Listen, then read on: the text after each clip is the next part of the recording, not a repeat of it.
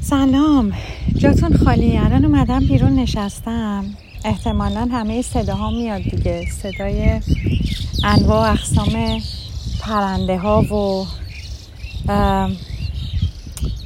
صدای باد و البته این صدای پرنده من اینه که چون بهشون صبح غذا میدم عادت کردن تا من میام بیرون میان دورم. ولی خب صداشون قشنگه اشکال نداره. داشتم الان با خودم فکر می‌کردم چقدر حیف. قبلا اصلا این امکاناتی که الان در اختیارمون هست در اختیارمون نبود. ولی چقدر همه خوشحالتر بودن. آدما خیلی همدیگر رو بیشتر می‌دیدن. رفت و آمدا خیلی بیشتر بود.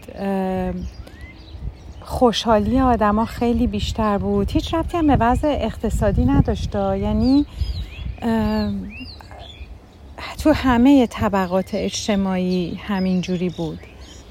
از وقتی که تکنولوژی پیشرفت کرده و به خصوص از وقتی که پلتفرم های سوشال میدیا هی بیشتر و بیشتر و بیشتر شدن باهاشون فاصله آدمان بیشتر شده. شخصا خودم تا وقتی که مجبور نباشم کسایی که نزدیکم هستن رو ترجیح میدم ببینمشون باشون حرف بزنم.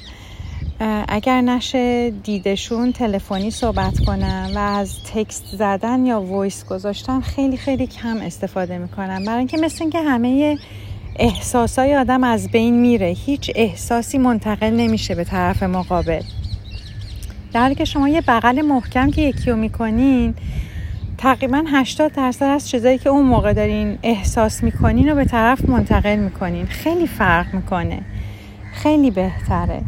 من نمیگم سوشال میدیا چیز بدیه ها. خیلی محاسنم داره. ولی مدلی که داریم ازش استفاده می‌کنیم باعث شده که معایبش از محاسنش بیشتر بشن.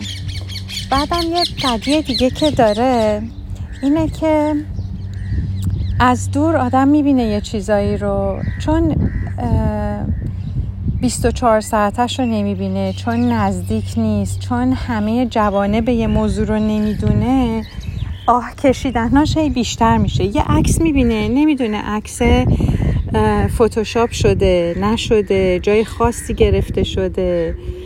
بعد همش که وای کاش این اینجوری بود کاش من اینجوری بودم کاش اینو داشتم کاش الان به این مرحله رسیده بودم. در همه زمینه ها فقط قیافه منظورم نیست. از کار قیافه وضعیت مالی خانواده که یه نفر داره. در حالی که ممکنه فقط تو عکس اینجوری باشه. هیچ آدمی وقتی خیلی ناراحته یا حالش بده یا داره حالش به هم می‌خوره یا های های داره گریه می‌کنه که از خودش عکس نمی‌گیره پست کنه تو اینستاگرام. ممکنه بعضیا بکنن ولی همه نمی‌کنن یا خیلی ها نمی‌کنن. و میگم این خیلی حیفه که ما بخواد انقدر حال روحیمون بد بشه و انقدر بریم پایین به خاطر یه چیزایی که از دور می‌بینیم یا فکر می‌کنیم هست ولی در واقع نیست یا وجود نداره.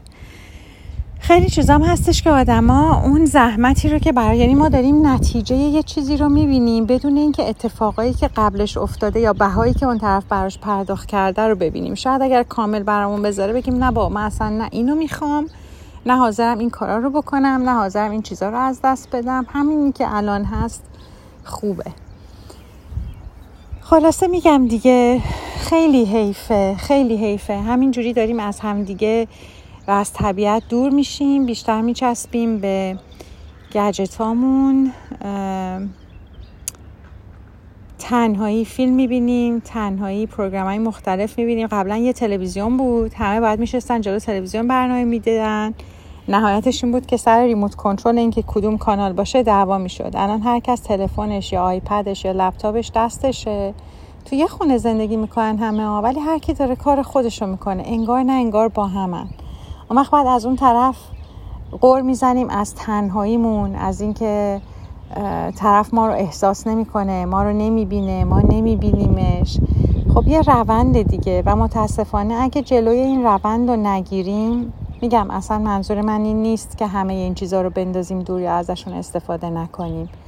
من خودم یکی از آدمایی هستم که وقتی مامان بابا ها میان پیشم و ازم می‌پرسن که به بچهمون آیپد بدیم یا ندیم.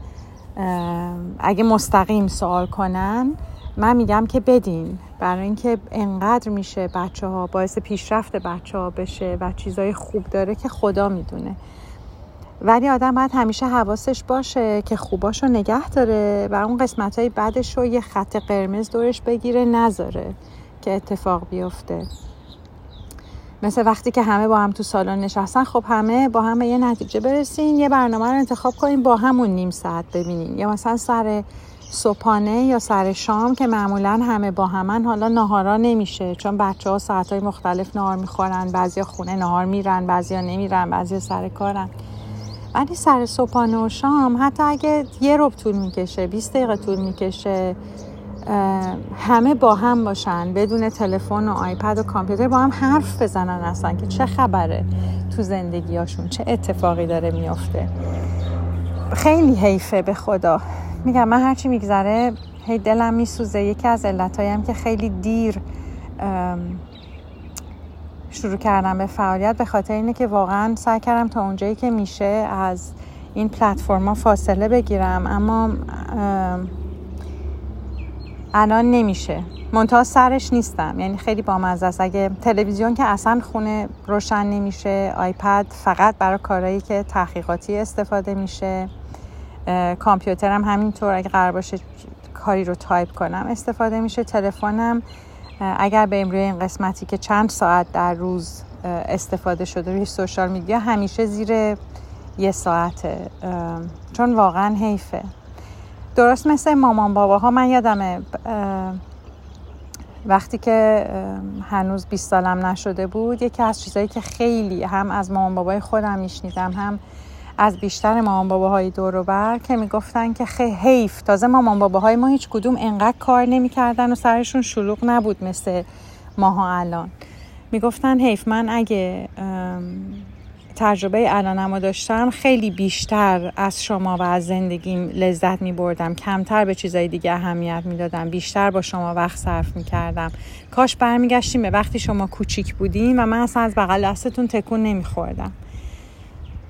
یه چیزی هست که همه اینو میگن و واقعا حیفه که آدم گوش نده و استفاده نکنه و بعد خودش برسه به یه سنی که بگه آخ حیف شده مثلا این کار رو نکردم. حیف شد. مثلا بزرگ شدن بچه مثلا هیچ لذتی نبردم. حیف شد. واقعا حیفه. سعی کنیم استفاده کنیم.